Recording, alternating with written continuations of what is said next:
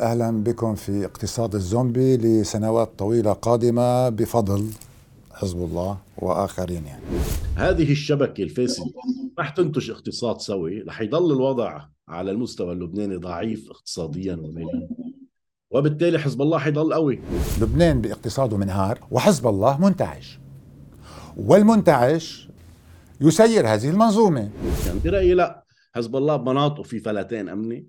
حزب الله حتى قضية المخدرات اللي هو متهم بشكل ما بالتورط ببعض القضايا وإلى آخره فيها.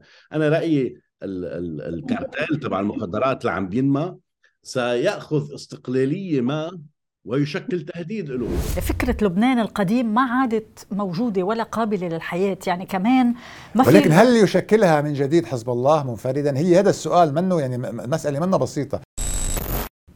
أي أفق للبنان المنهار والمثقل بطبقة سياسية فاسدة وطائفية. السؤال بيبدو أكثر تعقيد وغموض لما منحاول التعمق أكثر بشبكة الاقتصاد الموازي للحزب الأقوى بلبنان أي حزب الله. شبكة هالتمويل بترتدي أهمية تحت وطأة الانهيار اللي عم بيشهده لبنان بظل سلطة مرعية بشكل شبه كامل من حزب الله. واللي وقف سد منيع لحماية عهد الرئيس ميشيل عون ورموزه بوجه التظاهرات الاحتجاجية عام 2019 ومنع محاسبة الكثير من الطبقة السياسية بتهم فساد خصوصا بجريمة تفجير مرفأ بيروت وسرقة أموال المودعين وقضايا أخرى أساسية. اقتصاد الحزب مرتبط بمسارات يصعب تتبعها وتقييمها وفق آليات الرصد اللي بنعتمدها بتقصينا للاقتصاد اللبناني. وهالاقتصاد بيحمل شبهات فساد وانتهاكات وجريمة عابرة للحدود. جردة مساحة تناقش تحقيقات استقصائية نشرها موقع درج أو نشرها شركاء لألو وخلال عملنا على مجموعة من الملفات بسياق شراكات عابرة للحدود مع مؤسسات صحفية دولية.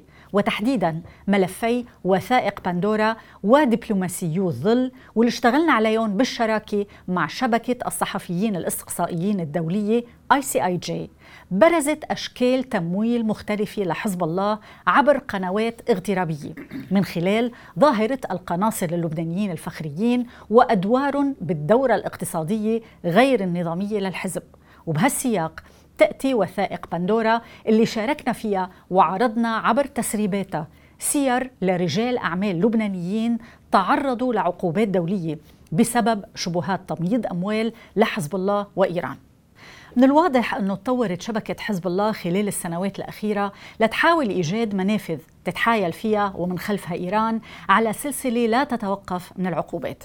للنقاش أكثر على هالملف. آه، معي الباحث والكاتب الاقتصادي منير يونس ومعي الباحث الأول بمركز كارنيجي مهند الحاج علي أهلا وسهلا فيكم آه، ضيوفنا.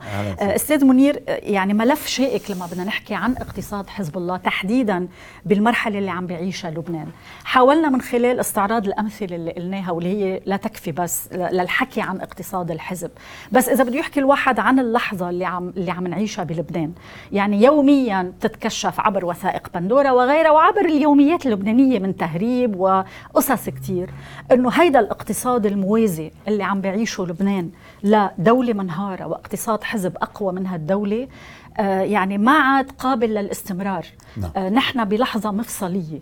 قد إيه برأيك لبنان قادر يتحمل كلفة هل آه السياسة الموازية والاقتصاد الموازي اللي عم بيعيشوا حاليا؟ نعم أنا في أبدأ أقول أهلا بكم في اقتصاد الزومبي لسنوات طويلة قادمة بفضل حزب الله وآخرين يعني. للتبسيط اليوم النظام أو المنظومة ممسوكين من طرفين آه، الثنائي الشيعي ورياض سلامه الثنائي الشيعي بالقرار السياسي والأمني بدعامات الحكومة بتسيير آه، بوصلتها لأنه نجيب مئاتي يفترض إنه ما عنده حيثية نيابية ولا سياسية. ما في إجماع عليه من طائفته. سوري على التعبير أنا بكره أحكي بهالمنطق بس إنه هو ملحق أصبح عند الثنائي بشكل أو بآخر وكهن الأكثر تمسكا به. حزب الله تاريخيا ما بيسمي آه، رؤساء حكومات سمى آه، نجيب مئاتي وليس يعني صدفة. آه، فالنظام اليوم خلينا نقول نظام ما بعد 17 تشرين وما بعد الانهيار ممسوك من الثنائي ورياض سلامة. بالتكافل والتضامن. طبعا رياض سلامة الراعي الأساسي له رئيس مجلس النواب نبيه بري ويعني مفوضينه بإدارة الأزمة المصرفية والنقدية. وحمايته من المساءلة يعني وحمايته من المساءلة نعم. هلا خلينا كمان نرجع بشوي لورا من كذا أسبوع. أمين عام حزب الله طلع ومن خارج السياق يعني وتفاخر أنه أسقط 17 تشرين يعني ما كانت الخطاب له مناسبة. آه وعمل سردة هيك يعني إنه هو قهر الأمريكي بإسقاط 17 تشرين. إنه هيدي كانت انتفاضة دخيلة أو مؤامرة ولا اخره ما بدنا نفوش ب... ما بدنا نفوت بتفاصيل 17 تشرين وشو صار. ولكن بالمطلق كانت 17 تشرين تتيح شيء ما مختلف عن المنظومة. يعني كانت البوتنشل الاحتمال إنه رايحين على شيء أفضل من الواقع اللي آه، نحن فيه اللي كان وما زال. فإذا بالحزب يتفاخر أنه أسقط 17 تشرين شو عم يقول لنا بشكل مباشر؟ إنه هذه المنظومة باقية وإنه ال business model هذا موجود وأنا أرعاه. طبعا هو عنده أولوياته السياسية والأمنية ولكن التداعيات الاقتصادية كثير مخيفة. ليش؟ شوف اليوم الاقتصاد الكاش اللي بيشبه اقتصاد حزب الله صار معمم بالبلد تقريبا. هلا في اختلاف حول قديش نسبته من الناتج بس لا تقل عن 60 65% من الناتج صرنا باقتصاد الكاش. وباقتصاد الكاش تنتعش ينتعش حزب الله. ما هو بالآخر خارج الرقابة وخارج الأفصاح. يعني تاريخيا عشرات يعني تاريخيا أول شيء بدنا نقول شغلة آه، آه، المقاومات بالعالم أو مقاومة حزب الله لا تشبه المقاومات بالعالم بكثير مفاصل. حصلت مقاومات بالعالم بس ما حصل على جانبها عشرات المؤسسات التجارية مصرفية اللي هو القرض الحسن آه، الصحية التربوية جهاد البناء مش عارف شو.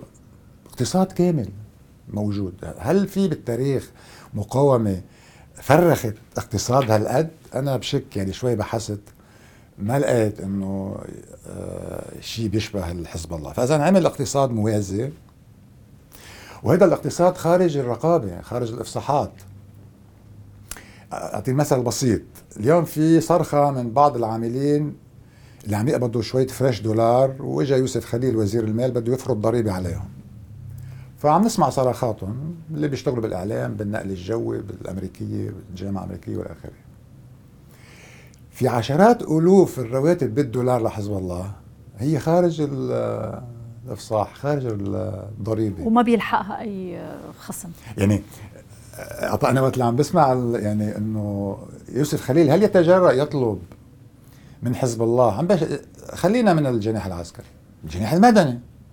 مش ما بقولوش في جناح مدني منتظم داخل النظام يمثل طبعا لما بنحكي عن حزب الله عم نحكي عن ثاني أكبر مشغل بلبنان بعد الدولة اللبنانية بينحكى ب ألف موظف. ما بعرف قديش الأرقام فينا نتحقق منها مليار دولار بالسنة. هاي الأرقام التقريبية اللي منا نعم. رسمية. بدي انقل بس قبل ما نكمل لعند مهند. مهند انت كتبت آه، يعني كتاب على موضوع آه، حزب الله وادواره بلبنان وداخل الطائفة الشيعية. كان مسكوت عن آه، هيك الدولة الموازية على امتداد عمر لبنان ما بعد الحرب الأهلية وتغلغلها واللي واللي شفنا أوجه استفادة من رجال أعمال شيعة إن كان بلبنان أو بالخارج. يعني هيك تحويل الاقتصاد الشيعي لاقتصاد كمان خارج. آه، هيك إذا بدك الرعاية الرسمية للدولة ليكون اقتصاد لصيق بحزب الله. قديش اليوم الشيعة تحديدا بلبنان عم بيدفعوا ثمن آه هذا الاقتصاد الموازي اللي تمكن حزب الله إنه يرسخه خلال الأربعين سنة الماضية. واللي عم نشوف أحد مظاهره برجال أعمال خارج لبنان عم بيضطروا يكونوا جزء من شبكة تبييض الأموال أو التهريب أو غيره. صحيح تحية لك ولدرج وشكرا على الاستضافة. يعني بس نقطة أساسية بننطلق فيها كمدخل اللي هي أنه حزب الله بمقاربته بالمؤسسات وبمقاربته الاقتصادية والى آخره شبيه جدا بالمكونات اللبنانية كافيه يعني لجهه بأنه آه، هو يحبذ الاقتصاد الريعي هو لا يبني اقتصاد هذا نموذج شبكة ريعية. يعني حتى القرض الحسن على سبيل المثال القروض اللي بوفرها هي قروض ريعية لا تساعد على بناء اقتصاد فعلي. لأنه إذا نتحدث عن بناء اقتصاد عم نتحدث عن بناء عن بناء قطاع خاص. وهذا القطاع الخاص بفترة ما بيتحول لرأس مال سياسي لأنه بصير مخلوق آه، مستقل آه، إلى حد ما وبيخلق آه، فسحة ومجالات حزب الله ما بده إياها. بده يضل مسيطر على البيئة التي يتحكم فيها. تماما مثل ما أحزاب وميليشيات وقوى أخرى لبنانية خرجت من من الحرب الآلية هي تريد أن أن تبقى متحكمة لحد ما بالبيئات اللي, اللي هي مسيطره عليها وما زالت مسيطره عليها بشكل محكم. فلذلك هو بيشبه هيدي يعني كل هذه المكونات ولكن طبعا هو أضخم بكثير للجهد اللي عم تحكوا عنه في في مئات الملايين من الدولارات تجي من إيران ومن من كل هذه هذه كل هذه النشاطات الخارجية وغيرها وغيرها. ولكن هو لجهة نموه بالبيئة الشيعية هو نما بشكل عضوي. يعني هذه المؤسسات الصغيرة اللي نشأت كان مثلا آه، آه، قرن الحسن كانت مؤسسة صغيرة بالثمانينات. نشأت آه، عم عم تملأ فراغ كان موجود بالساحة. يعني كنا مذكر أنا بالثمانينات بالمنطقة. كان دائما في حزب الله كان معروف بخزانات المي. ما كان في مي بالمنطقة فكان يوفر خزانات مي للعالم تيجي تعبي منها وإلى آخره. فكان عم بيملأ هذا الفراغ. ونما بشكل عضوي ولاحقا بالتسعينات ضمن الإطار الغير الطبيعي اللي آه، أسسته مرحلة ما بعد الطائف وأشرفت عليه السلطات السورية صار حزب الله عم بينمى رغم أنه نحن عم نبني دولة ولكن عم نبني دولة ولكن بشكل موازي حزب الله عم يبني دولته آه، بمؤسساتها الرعية وبمنظومتها وإلى آخره. أنا رأيي أهم من يعني من الاقتصاد والى اخره هو موضوع الهوية اللي أنا بتحدث عنه بالكتاب اللي هي مثلا آه، بتوفر لك حقائق صادمة اللي هي إنه مثلا حزب الله اليوم هو أكبر ناشر في لبنان. يعني هو أكثر طرف في لبنان ينشر كان مجلات كان كتب آه، إلى آخره. وهذه المنشورات يعني صحيح على مستوى البلد كله هو أكبر ناشر ولكن إذا بتطلع على مستوى من يستهدف بهذه المنشورات هو يستهدف مجموعة سكانية معينة فلذلك هو أثره مضاعف على على على هذه على هذه المجموعة السكانية. ولكن على المستوى الاقتصادي يعني نرجع لموضوع المهاجرين الشيعة وإلى آخره. الهجرة الشيعية لأفريقيا آه، عمرها أكثر من 100 سنة. ف وهي لا تقتصر فقط على الشيعة طبعا في لبنانيين من طوائف أخرى ولكن بشكل عام بغرب أفريقيا الغالبية هي من من من الطائفة الشيعية ولذلك وقت نجي نطلع على دخول حزب الله على هذا المعترك هو دخول متأخر له علاقة بالسياسة الأمريكية بالعقوبات بمحاولته هو كمان أو قراره هو تنويع مصادر دخله وعدم الاعتماد بشكل كامل على الولايات المتحدة. وهيدا الاعتماد على هذه على هذه المصادر. لهلا ما عندنا أرقام حقيقية تظهر آه، الكم والنسبة من الموازنة ككل آه، مقارنة بإيران. يعني ما أنا برأيي ما زال حزب الله إلى اليوم يعتمد بشكل كبير على الأموال الإيرانية. باقى ما تبقى له علاقة بحسابات أخرى وبتوسع حزب الله نحو مجالات أخرى. يعني اليوم حزب الله لم يعد فقط لاعب لبناني. بالعكس صار لاعب إقليمي عنده وجود بسوريا إلى آخره. يعني السياسة الحالية التي نراها لدى الحزب هي سياسة تحييد لبنان عن الصراعات والتركيز على أدوار حزب الله بالخارج. برأيي هذا الاتفاق اللي شفناه تبع تسليم الحدود البحرية هو بهذا الإطار إنه إحنا بلبنان ما عندنا مشكلة. نعمل اتفاقات ونعمل تسويات إلى آخره. ولكن تركيزنا هو على الدور الذي نلعبه في سوريا والدور اللي بنلعبه بالعراق والدور اللي بنلعبه بمحلات ثانية وإلى آخره. وهون صار في تمدد نحو آه، يعني قدم آه، مواقع أخرى في السيادة اللبنانية منها آه، موقع السياسة الخارجيه اللبنانيه وهذا هذا طبعا موضوع آخر ولكن أنا رأيي من المفيد التطرق له بوقت من الأوقات أنه حزب الله اليوم عنده سفير بالعراق هو أهم من السفير اللبناني آه، الشيخ كوثراني وعنده مثلا آه، الحوثيين عنده ممثل في لبنان الفصائل الفلسطينية بلبنان عندها ممثلين تعاطوا مع حزب الله وإلى آخره. فهناك توسع باتجاه قضايا إقليمية وأمور إقليمية يستخدم فيها السلاح والخبرات العسكرية والقدرة على التمويل من خلال المصدر الإيراني.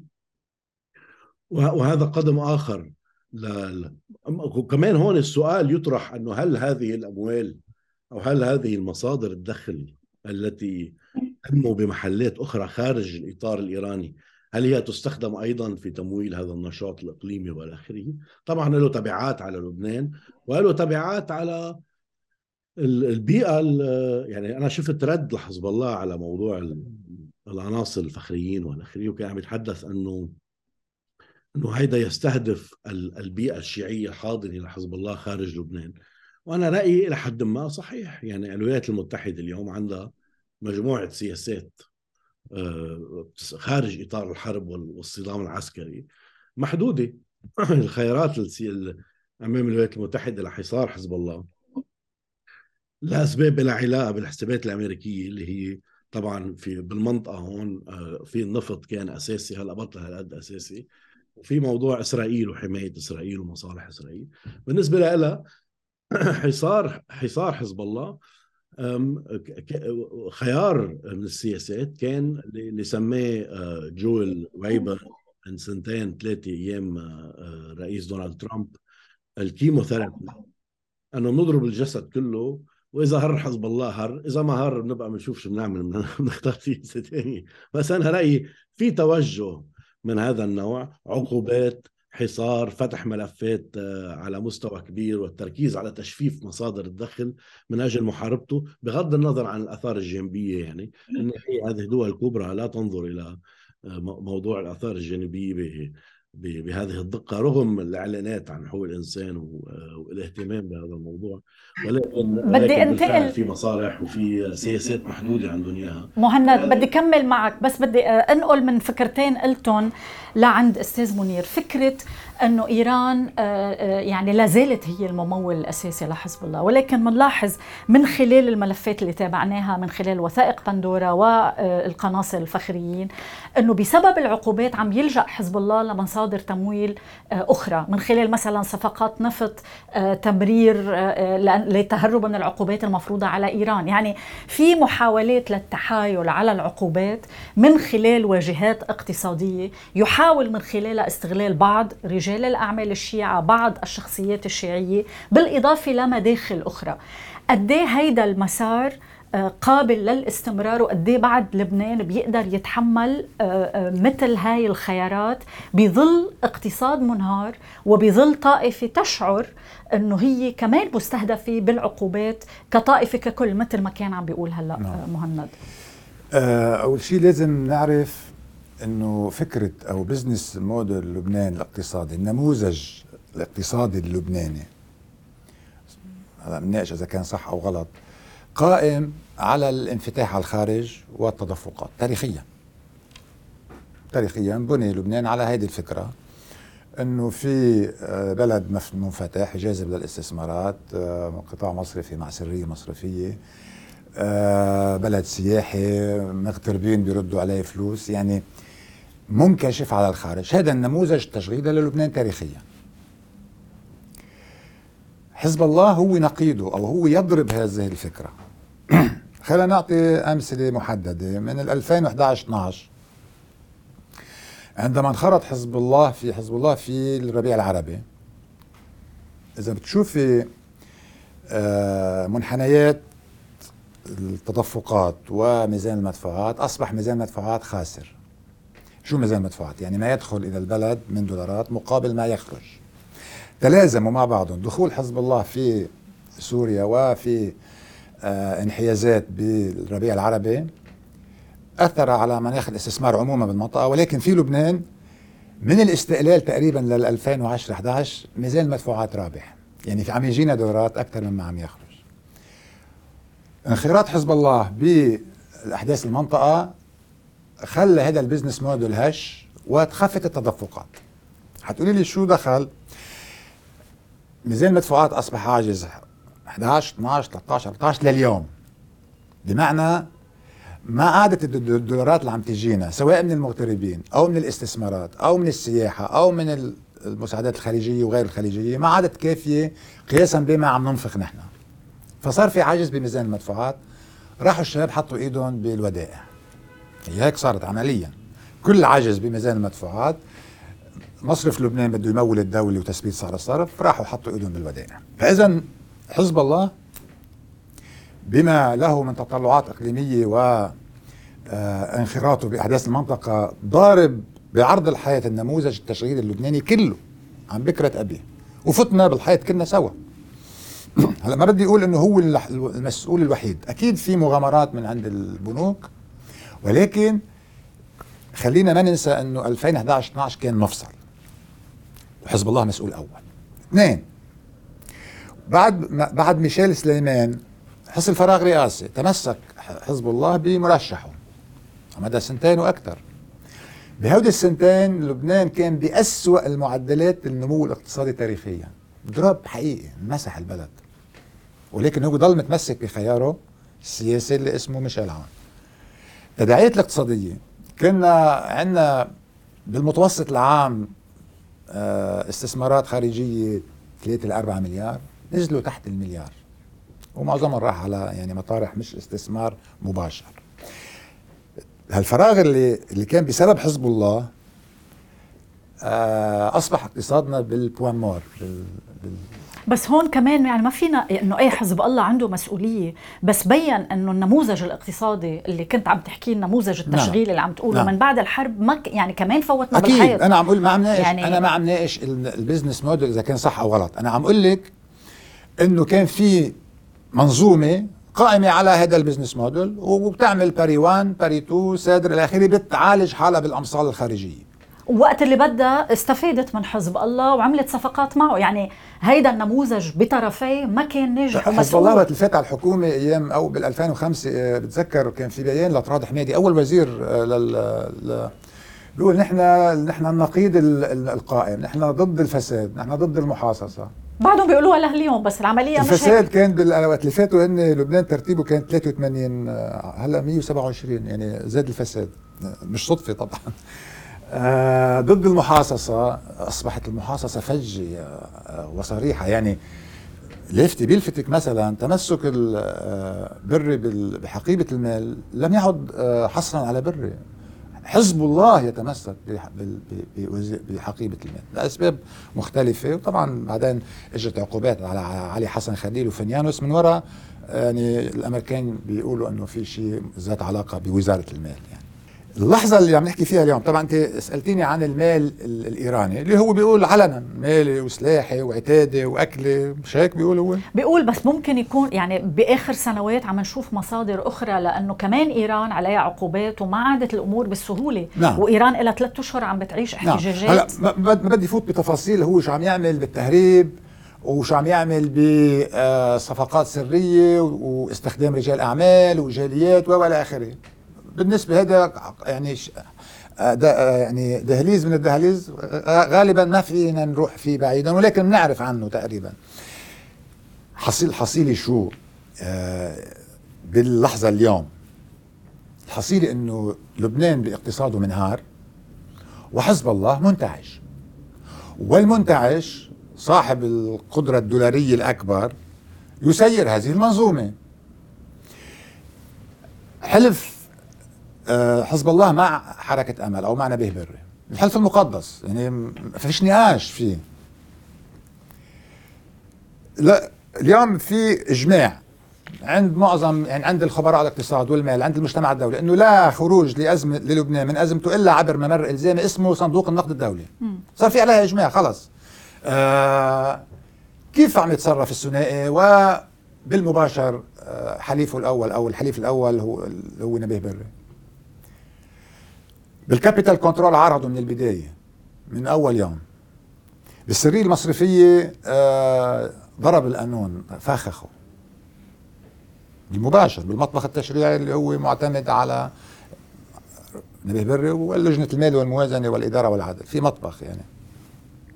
الموازنة اللي هي بإيده أحد أتفه الموازنات على الإطلاق ليست إصلاحية بالمطلق.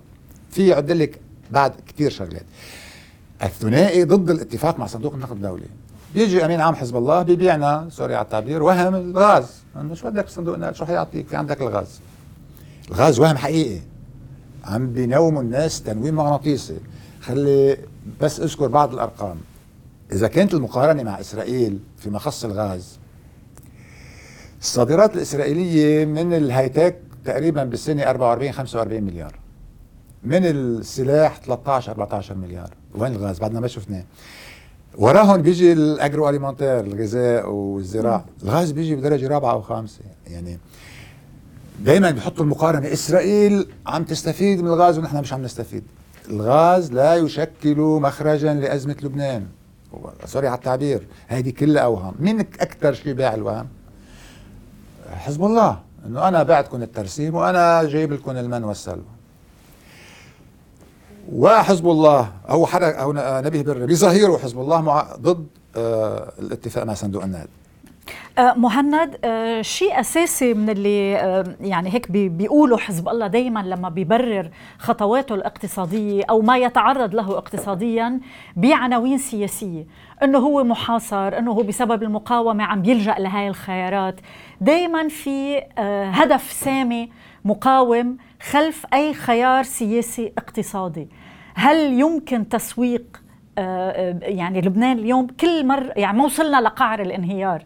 هل بيقدر يضل يسوق هيدا النوع آه، عند قاعدته وعند جماهير آه، تؤمن بخيار ما هو كان رمز له بالمرحلة السابقة؟ سؤال مهم هيدا ديانا. وأنا رأيي إنه بس بدي أرجع شوي لأنه هذا السؤال مرتبط باللي قاله منير وأنا بتفق بجزء منه معه وبختلف معه بجزء ثاني اللي هو أنا رأيي إنه في شيء بحزب الله اللي هو عضوي بالمعنى إنه هو ما آه، هذا التفلش بال أو التوسع الكبير آه، بالنفوذ اللي اليوم حصل عليه حزب الله واللي عم يقدر يتخذ قرارات مهمة فيه. هو جزء منه أنه هو نما على على جسم يعني جسم غير سوي وغير سليم آه، بال بال بالواقع اللبناني سياسيا واقتصاديا وهذا الشيء أسسه طبعا اسس بمرحلة ما بعد الطائف وطبعا قبل يعني بالسنوات السابقة عملية تهميش جزء من السكان وإلى آخره. كان جزء منه ولكن كان جزء يسير مش مش مثل اللي شفناه بالتسعينات فصعودا لأنه كان مؤسس كمان على قاعدة سياسية للنظام للنظام السوري. وطبعا فرد آه، سردية ما لنهاية الحرب ما كان ما بتشبه هلأ اللي عم يطالب فيه الطرف الطرف الآخر أو المعارضة معارضة حزب الله يعني تحديدا. بس أنا اللي بدي أقوله إنه مثلا على جزء يعني جزء منها هي التقاطعات. يعني اليوم عم يحكي كان منير على على موضوع رياض سلامة إنه حزب الله هو الداعم الأساسي لرياض سلامة. بس بالواقع كمان السفارة الأمريكية هي داعم أساسي لرياض سلامة.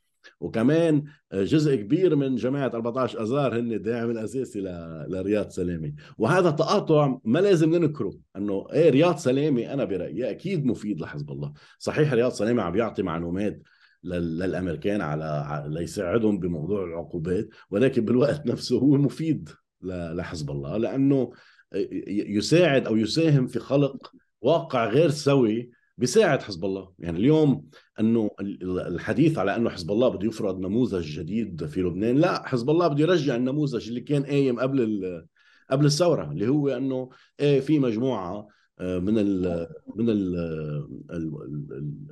الكرونيز أو المتنفذين بالقطاع المالي والاقتصادي اللي هن مرتبطين بالطبقة السياسية.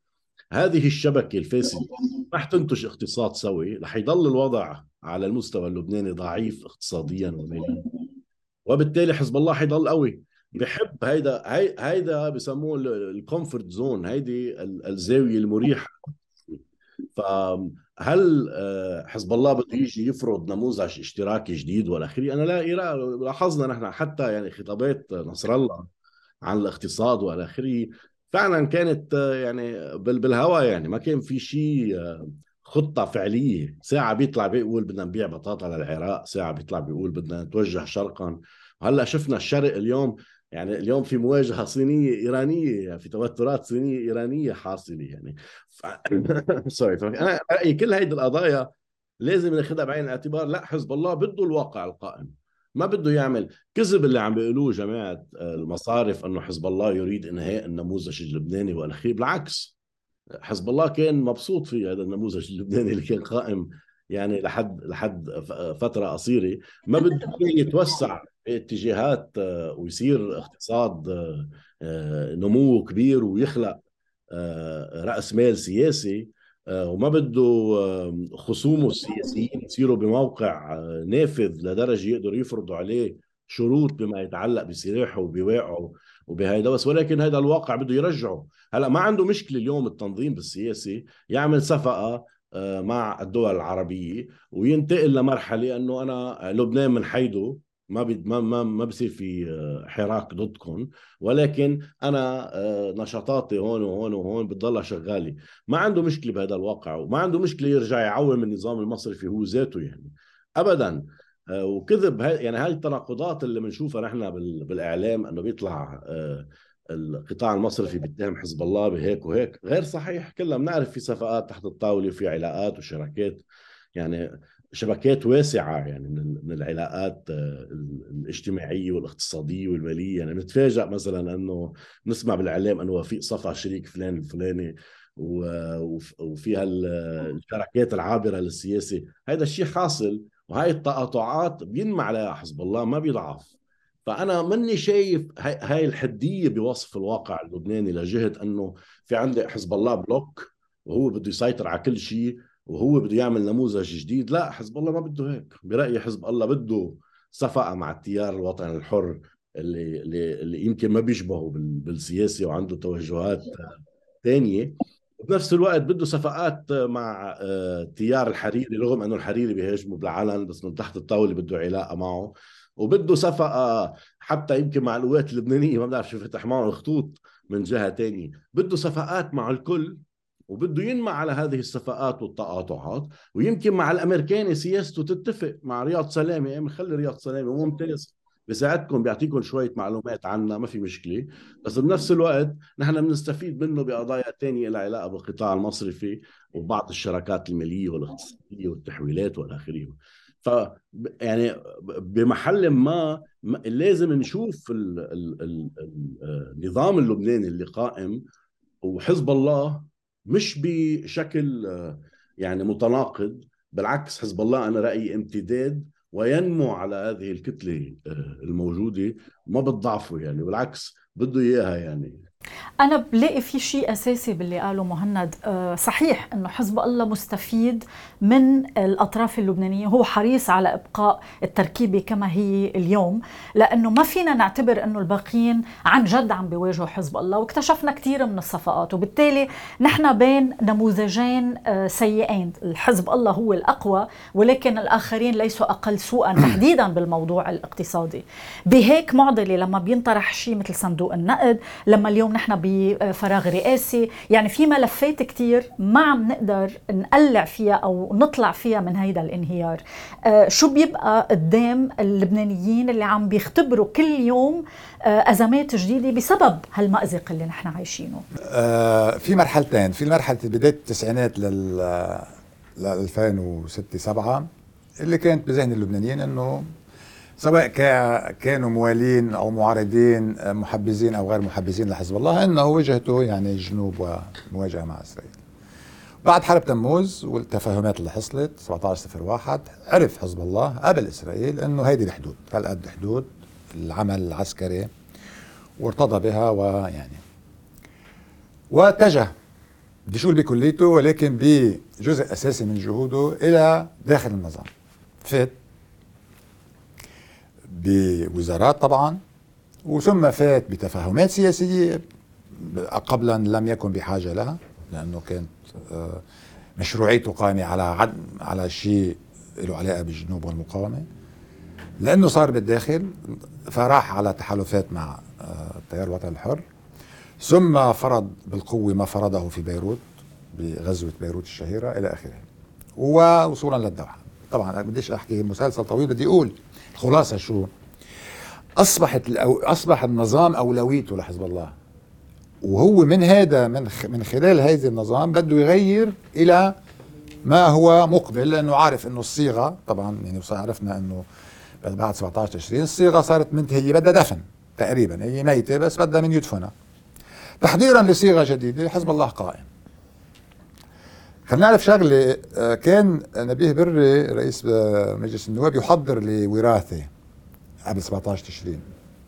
يعني كان يقال إنه ابنه باسل عم يتحضر وكان عم بيحاول بلش يعين ناس يمين وشمال بمؤسسات أنترا وغير أنترا والى آخره. 17 تشرين أوقفت هذا المشروع.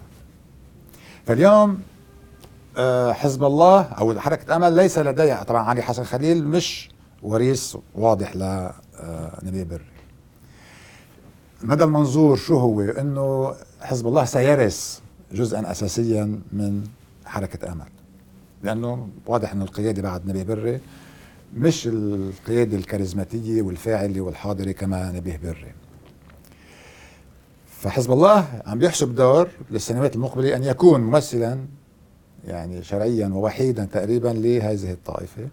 وأي تشكيل للنظام سيكون عبره ممر الزامي يعني هذه مقبلين عليه. هذا شو بيقضي؟ بيقضي ينخرط بكل شيء بكل المفاصل بكل التفاصيل اللبنانية. الاقتصادية بتصبح آه، تفصيل يعني. آه، فبالتالي نحن يعني مقبلين على مرحلة جديدة مقبلة يعني بالسنوات القليلة المقبلة إعادة تركيب النظام بما يريد حزب الله لأنه لأنه الأقوى حيفرض شروط. بده يغير فكرة لبنان. بده يغير الفكرة تبع هذا البلد. يعني الفكرة التي تراود بعد جانب كبير من المسيحيين بأسف أقول إنه حتتغير مع حزب الله. لا يعني بس هي معه حزب الله وبلاء. يعني فكرة لبنان القديم ما عادت موجودة ولا قابلة للحياة. يعني كمان ما في ولكن هل يشكلها من جديد حزب الله؟ منفردا. هي هذا السؤال منه يعني مسألة منه بسيطة. لذا اليوم عم شو استباقا للأحداث؟ اليوم في أطراف آه، بالجهات المسيحية رايحة على الفدرالية مشروع الفدرالية. جبران باسيل طرح رفع ورقة اللامركزية الإدارية والمالية الموسعة. بتعرف إنه هذه الورقة الورقة اللامركزيه ورقة رابحة؟ خلص في مجتمع مسيحي اليوم ما بده يكفي مثل ما نحن اليوم. طبعا الفدراليه إنه اتهامات بالتقسيم ومش عارف شو أصلا هي صعبة بحكم التداخل الديموغرافي والجغرافي والآخر. ولكن ورقة اللامركزيه الإدارية والمالية الموسعة رابحة. وعندما طرحها جبران باسيل آه طبعا آه ديماغوجيا قد يكون طرحها. آه وعلى الأرجح ديماغوجيا آه، آه، اذتهم وشفنا كتابات بمكان ما إنه كله لا هيدي الفكرة. المالية المركزية المالية تضرب فكرة التوقيع الثالث. يعني مركزية المالية العامة للدولة اليوم اللي ماسك ماسكها الثنائي ولا يتخلى عنها ولن يتخلى إنه وزارة المال للشيعة اللي هي هذا التوقيع المركزي المالي المركزي. بمشروع اللامركزية المالية والإدارية الموسعة انت بتخلي هيدي وزارة المال تقريبا آه، منخفضة النفوذ والتأثير بشكل كبير بالنظام الجديد اللي عم نحكي فيه. يعني لازم نتفهم انه في نظام جديد جاي. هلا شو تفصيله شو واقعه المجتمع الدولي بيفرضه القوى المحلية إلى آخره. بس هيدي المنظومة النظام القائم بده دفن. خلص منتهي يعني. آه، إذا بتلاحظي أنه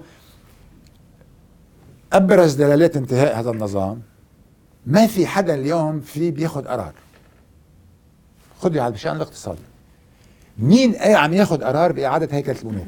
ما حدا مين عم ياخذ قرار بالإصلاحات المالية والضريبية اللازمة؟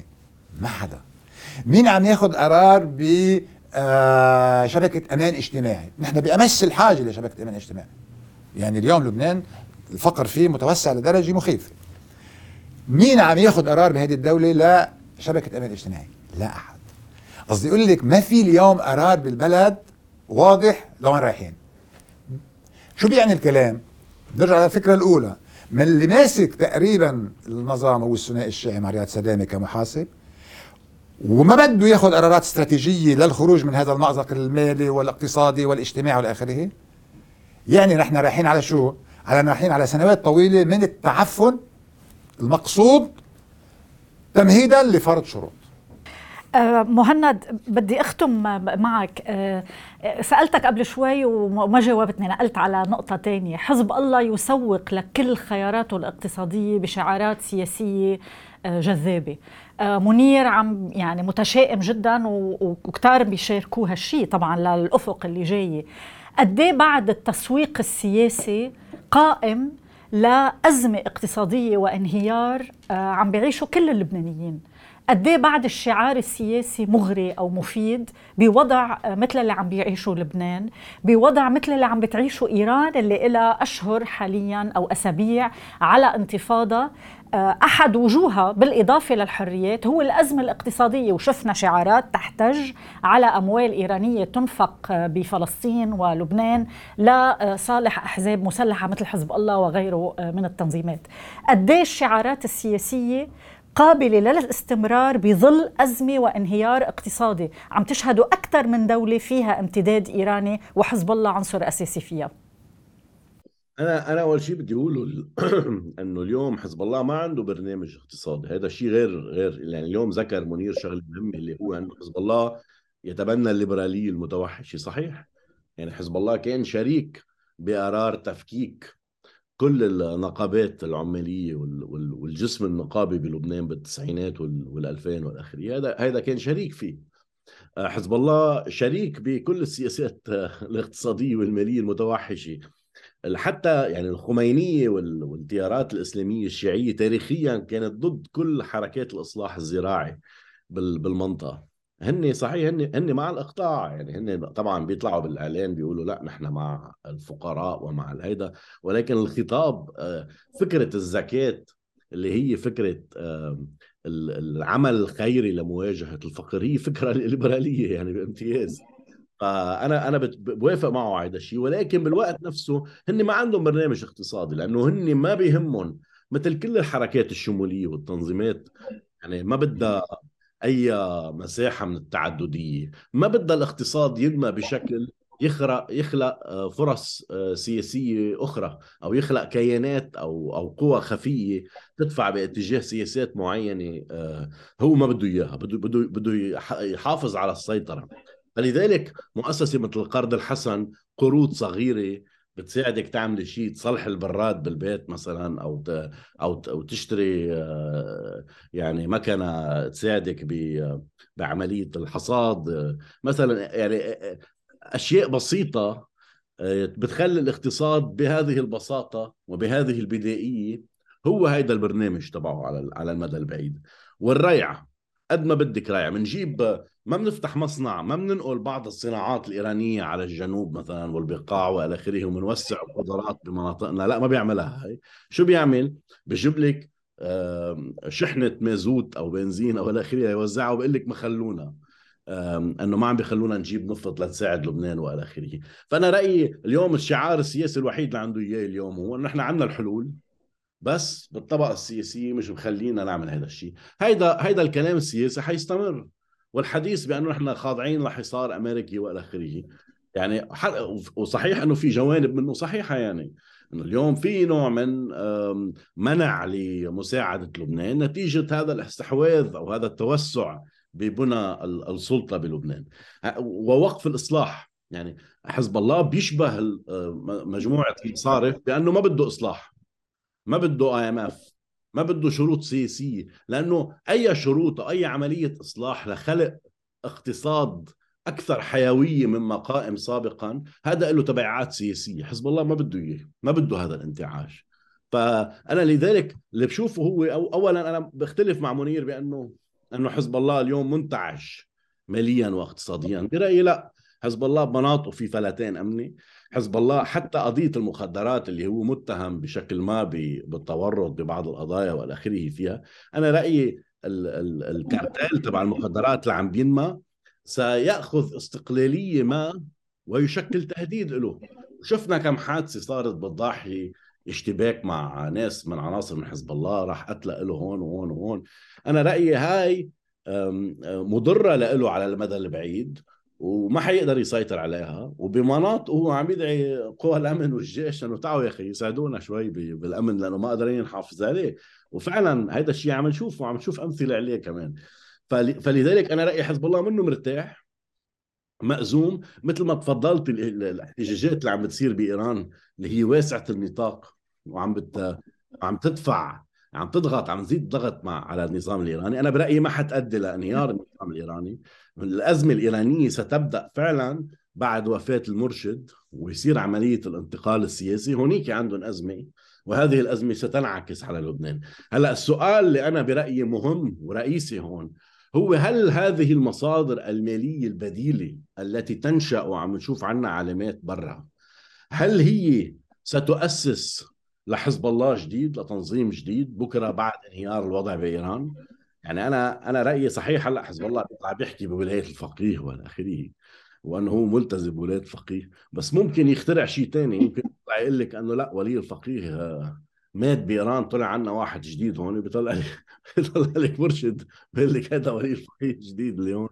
فممكن يعمل شيء ما يعني ممكن هذا التنظيم يتحول إلى شيء جديد إذا كانت لديه المقدرات المالية لذلك يعني بطفي آه، المشاركات الإقليمية بحاول يعيد تموضع تموضعه بمحل آخر بما أنه نصر الله بعده عايش بعده بعده صغير. هيدا الشيء بتح له يمكن حياة جديدة بعد وفاة خامنئي. أنا رأيي هاي أسئلة مفيد الواحد يتمرن عليها ويعرف شو شو شو المحتمل فيها. أما بس بدي أعلق شغلة صغيرة على اللي قاله منير اللي هو مهم اللي هو موضوع اللامركزية الموسعة. أنا رأيي لم يعد هناك من بديل عن اللامركزية الموسعة المالية وحتى الإدارية. أنا رأيي هذا هذا اليوم صار نموذج آه، بالنسبة لجزء كبير من اللبنانيين صار ضرورة لأنه يعني آه، صار في انسداد بالأفق وصار في يعني مرحلة عم ننتقل فيها عم نشوف تصدعات بالمجتمع. وعم نشوف توجه مختلف على الأرض إن كان الأمن الذاتي إن كان آه، بعض التحركات المحلية اللي عم تنشأ. قوننتها قد لا تكون فكرة سيئة واللامركزية الإدارية الموسعة ماليا وإداريا لا تعني يعني بشكل كامل حرمان الدولة المركزية من عائدات آه، المالية بهذه المناطق بالعكس بصير في شراكة. هذا الشيء مش بعتقد بعتقد هو يعني حسب تطبيق هاي اللامركزيه يعني بدي أترك هاي الملاحظات الأخيرة لك أستاذ منير. نعم. يعني آه، في نقاط بتشترك فيها مع مهند في أسئلة. يعني عم ننهي الحلقة بمجموعة أسئلة واحتمالات للتفكير مستقبلا لأنه ما حدا عنده أجوبة. اللامركزيه سؤال مستقبل حزب الله والبلد سؤال. بالنسبة لك شو السؤال الأكبر اللي مضطرين نختم فيه؟ بمعنى إنه في ما حدا عنده أجوبة حاسمة في توقعات في احتمالات. بس شو السؤال الأكبر بالنسبة لك بالمرحلة المقبلة اقتصاديا؟ السؤال الأكبر اللي أنا وياك بنطرحه أنا برأيي بدي أعطيه للشباب. خل أنا ابني اليوم بعمر بأوائل العشرينات. آه، هو بيطرح السؤال. بيقول وين مطرحي بهذا البلد؟ شو تطلعاتي؟ شو بدي أعمل؟ مش ملاقي ولا جواب. أنا ابني قرر يترك البلد. بكل بساطة يعني آه نحن نحن مخضرمين وفاتين باللعبة و... ونستمتع بال معنيين فيها بدنا نبقى فيها. نستمتع بنقدها ومش عارف شو. سيبك نحن لأنه نحن يعني عندنا موروث يعني جزء منه من الحرب وجزء منه من خلينا نسأل الشباب العشرينات. طبعا للأسف بعضهم بالجامعات اليوم متحزب وشي حزب وشي قوات وبيتعارك وكذا. هذا بدل عن ضايع. الأسئلة الحقيقية الوجودية ال existential اليوم عند الشباب هو أنا وين عايش؟ شو الغد تبعي؟ شو المستقبل تبعي؟ هل سيبقى إنه أنا بدي الزعيم حتى أتوظف؟ أو أنا بدي إذا بدي fresh لازم الاقي لي شيء مش عارف إن جي أو؟ ولا يعني أسئلة من يعني شيء مرعب اللي عايشينه الشباب اليوم. أو الهجرة.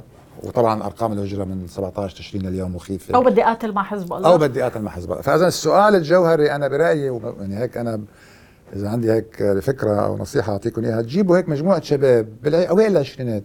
طبعا مش مش لازم يكونوا محزبين يعني. شو كيف شايفين البلد؟ لوين رايح؟ أنا وهيك أنا عارف إنه النظام مات. أنا قلت لك النظام مات بده دفن بس إنه هي قصة وقت بس. آه طائف كل اللي متمسك بالطائف عم يضحك حاله يعني. طائف ما هو آه فريق كبير ما بده يطبقه ولن يطبقه مهما حصلت من ضغوطات وفي الفريق الكبير اللي هو الثنائي اللي أنا بسميه الاستكبار الشيعي بده يغير النظام في صالحه بشكل ما باعتراف دولة. يعني اليوم غزل ماكرون مع الشيعة أو مع حزب الله منه صدفة. مش لأنه مش لأنه بده مصلحة بإيران مثل ما بيقولوا مصلحة بالعراق. عارف ماكرون أنه هيدي القوة الشيعية الصاعدة خلص هي بدها تورث شيء بينه يعني بشكل أو بآخر. آه وبقول لك لشو بدي ضل أنا رايح يعني بحربهم إذا إلي دور ما في هذا البلد فليكن بفهم ماذا يريد حزب الله بشكل أو بآخر. وهيدا منا يعني مسألة بسيطة إنك تلاقي حدا بالغرب اليوم مثل رئيس يحاور حزب الله وبيلتقي معه وبيسمعه. عموما آه، أسئلة كبرى تنتظرنا لحتى نشوف آه، بأي مسار ممكن آه، تاخذنا الأوضاع بلبنان. أنا بدي أشكرك أستاذ منير يونس مهند الحاج علي شكرا لمداخلتك ومشاركتك معنا. نلتقيكم بحلقة جديدة من جردي شكرا للمتابعة.